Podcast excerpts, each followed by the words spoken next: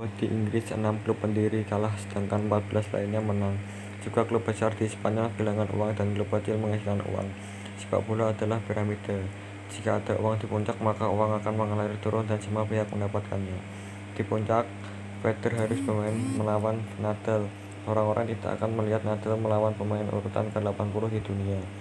Dia menambahkan, saya belum pernah melihat agresi seperti itu dari Presiden UEFA dan dari liga domestik.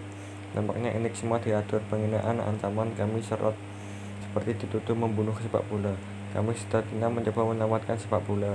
Terlepas dari kemungkinan Liga Super, Perez yakin bahwa pada akhirnya akan ada proposal lain dan rencana serupa untuk mengubah Liga Champions yang saat ini disebut usang. Saya sedih dan kecewa lanjut Perez.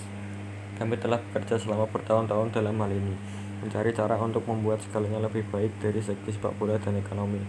Liga domestik itu sakral, yang bisa kami ubah adalah pertandingan tengah pekan. Liga Champions sudah usang, yang menarik cuma berlaku dari babak seperempat final.